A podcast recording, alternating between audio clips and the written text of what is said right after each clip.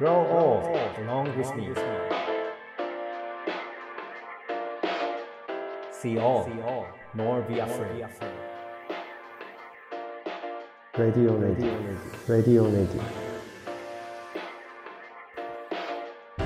レディオネイティブへようこそ NPO 法人フィールドアシスタントの村上祐介ですネイティブ編集長の今井翔ですこの番組はネイティブを知るさまざまなゲストをお呼びして暮らしをつなぎ続けるためのヒントについてお話を伺っています。さて、えー日本投函パッケージで段ボール製品の開発センター長をされている佐藤康弘さんにお話を伺っています。佐藤さん今回もよろしくお願いします。よろしくお願いいたします。これまであの段ボール作りにあの工程についていろいろお話を伺ってきたんですけれどもそれぞれの場所でこうそれぞれの技術者の方がいるんじゃないかなと思うんですけれどもはい。佐藤さんの周りではどんな方が働いてらっしゃるんでしょうか？あまずですね、えー我々の放送開発センターでは、物を作るというよりは、物を箱を開発していくっていう人たちがいますね。開発っていうのははいデザインだったりとか、テストだったりはい検証だったりとか、そそういうことですかねはい。まあ、箱ですので、えー箱のもちろんデザインもそうなんですが、そのデザインした箱をの強度が出るかどうかをテストする人だとか、そういうところも入っているのと、うんえー私たちが作った箱をお客様で使ってもらうための機械を作ってる人間も、実はうちの部隊にはいたりするんですね。機械というのは要はうちで作ってたシートうにん。中身を入れるために箱を作る、まあうん、製管機と呼んでますけども、そういう機械を作ったりだとか、うん。えもしくはもう今度出来上がった箱に中身を入れる機械もうん。機械ですし、うん。なおかつその中身が入ったところで蓋をする機械もうちで作ったりするんですね。なるほど。どういった方がまあ機械設計の方が多いのかもしれないですけどそのこういうところが目利きができるといいなっていうのがどういう方が向いてるというか？そうですね。あんまりこう特殊な能力はいらないかなと思ないんですか、つつ、はい、我々どうしても段ボールメーカーですから、うん。段ボールの声が聞こえるエンジニアがいいですね。段ボールの声。はい、要はどのようにうん。段ボールを折りたたむことがその段ボールにとって優しいか、プラス中身にとっても優しいか？うん。というところが分かる技術者がいいと思いますね。なるほど。優しいか。いやまさか段ボールの作っていく過程で優しいっていうキーワードは出るなとは思わなかったんですけどあの逆に優しくない段ボールあの優しくない、やん？優しい感覚がない人が設計した段ボール機械っつったらいいんですかね。がなるとどんな段ボールに仕上がっちゃうって感じなんですか？要はですね、うん。段ボールって折れるところで折れてほしいっていう望みがあるんですね。うんうんうんそれに対して何も考慮しない要は優しくないうん人が、まあ、機械にしろ箱にしろ一緒なんですけども、うんそこを見極めないで作ってしまうとこれは全然優しくないっていうことに結果的になるんですよね。やっぱりうん。そのなんでしょう。筒いかにこうナチュラルに包んでいくかっていうのが一番求められる優しさかなっていうふうに思ってるんですけど。なるほど。例えばその使い終わった段ボールとかを捨てる時に折ったりするじゃないですか、はいはいはい。畳んでで、はい。この辺で折ろうかなってなったら意外になんかあこっちが折れちゃったみたいなことってまあ多はいはい。分皆さん経験してると思うんです。けど、うん。それは段ボールが分かってないよとそうですね。それこそうん。なみなみに対して垂直に折るか、平行に折るかで違いますよね。なるほど。最初に目が行くところはそのなみなみの方向っていうのはすごい大事ってことあのそうですね。最初になみなみを見ちゃいますね。なるほど箱をパッと見た時にそのなみなみっていうのはどういう向きに入ってるのか。多分それで強度が変わるわけですよね。そのはい。作る時きにはい。基本的にですよ、うん。基本的に縦方向になみなみが来る方が強いじゃないですか、うんうんうん。なみなみがだから立ってる状態っていうん立ですかね。ってる状態。うん。はい。それが一番強い箱になるのでそっち方向になみなみを持っていくようにするのが一番いいですね。なるほど。あのー優しい開発者の皆さんからすると 箱としての完成品のなみなみの方向とあと包む時の折る方向でいうといやこっちから折りたいんだけど逆にこっちで折んなきゃいけないみたいなと多分ジレンマが出てくる。ありますね。そのあたり優しい方々はどう解決していくんでしょうか？優しい方々ははい。折りづらい方向にはうん。丁寧に折り癖がつけられるような設計をするんですね、折り癖。はい。それはどういう折り癖なんですか？なんうんですかね。1回で折れないんだったら2回で折れるようなうん。筋を入れとけばいいみたいな。雑に言っちゃうとそんな感じですかね。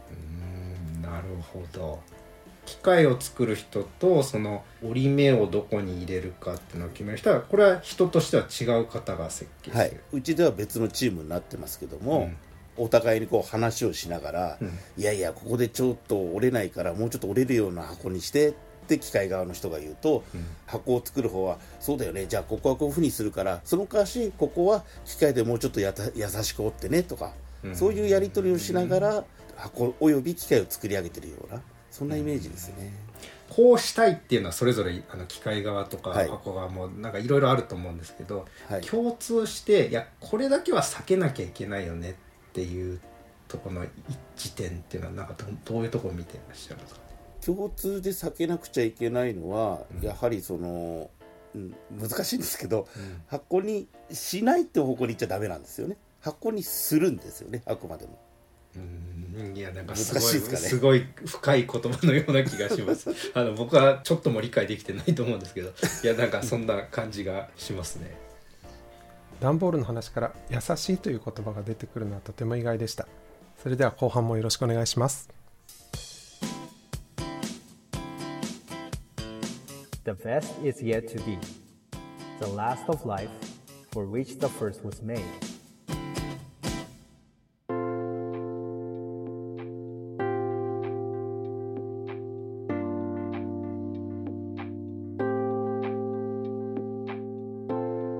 佐藤さんにとってよくできた箱っていうのはどんな箱だっていうふうに思いますか？いい箱ですか。そうですね。ジャストフィットですかね。一言で言うと。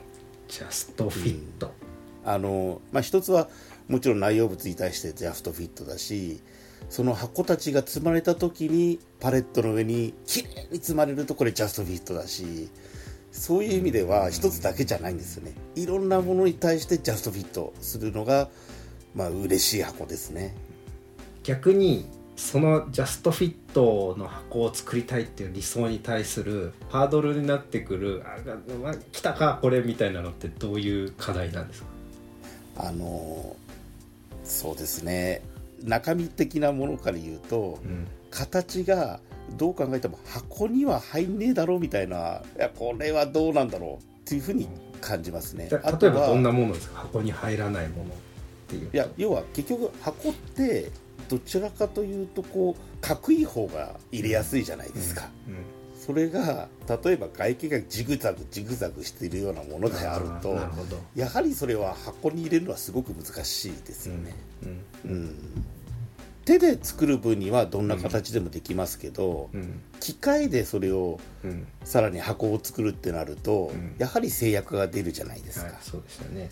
その制約の中でこのジグザグをどうやってやっつけていこうってところが一番悩ましいところかなって思ううんですけどねなるほど。でも世の中にある製品なんてねガタガタして例えば掃除機一つとっても細いとこもあれば太いとこもあるっていうことに合わせなきゃいけないってことですよね。そうです。だから逆にですね箱を設計してる人間からすると、うん。やんちゃなガタガタなやつをうん。自分の箱の中でうまく収められた時にはめちゃめちゃ達成感が得られるんだと思いますよ。うんなるほど。佐藤さんセンター長なのでこの箱よくできたねってこうどういう褒め方とどういうポイントとこれぞ箱だよねってなるほどどんなことになるんですかね、そうですね。やっぱうならせる箱ってありますよね。うん。要はえってここをこういうふうに折ったからうまく収まったんだねみたいのを、うん。まあ、僕はどっちかというと設計する立場じゃなくて見る立場ですから、うんそんなのがバーンって出てきた日には、うん。あすげえなって感動しちゃいますけどね。うんなるほど、一工夫があるんですよね。うん一工夫が、うん。要はここにこれが来る？みたいな。ごめんなさい。ちょっとあまり説明になってないかもしれないですけど。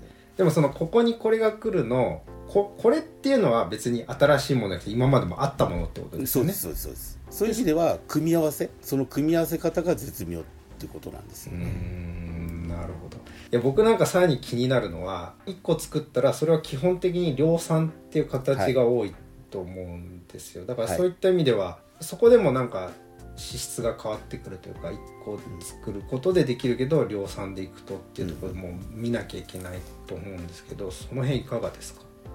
確かにアプローチとしては、うんまず形にすることから始めるんですね。う。んで形になった時点で今度は、じゃあどうやって量産しようかなっていうことを考えるんですよ。うんなのでそのなんでしょうね。ちっちゃなテスト品というか、うんそういうのを結構重ね合わせていって、うん。最終的に形になるみたいなことを実はやってたりしてですね、うんそこの中では例えば1ミリ刻みでサイズを変えてみたりだとか、うんそんなのの積み重ねではあるんですよ。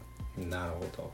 ちょっと変な例えかもしれないですけど、うん試作品がたくさん出ちゃうっていうのは多分そこには工数が多分かかるし時間もかかるんだと思うんですけど、一はい。違いで言うとあんまりそこがたくさんかかんない方がもしかしたらスマートなのかもしれないんですけど、一方でジャストフィットスムーズにしていくためにはもうエンドレスな気がするんですよね、うん。その検証って。だからそういった意味では多分試作品がどんどんどんどん次から次へと生まれていく方がいやいいっていうふうに思うかもしれないしだからその辺どうですか？佐藤さんの見解で言うと。いや私からすると、うん。やっぱりいろんなことをやっていく、まあ、最後1個に決まるんですけど、うん。その途中の過程というのは、うん。その製品だけじゃないんですよね実はね。うん。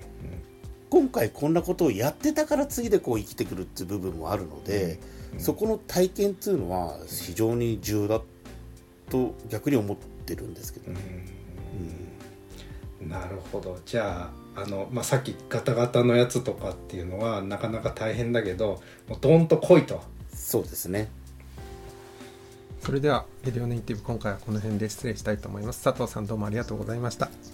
佐藤さんには次回もお付き合いいただきます。レディオネイティブお相手はネイティブ編集長の今井翔と村上裕介でした。The best is yet to be 次回も聞いてくださいね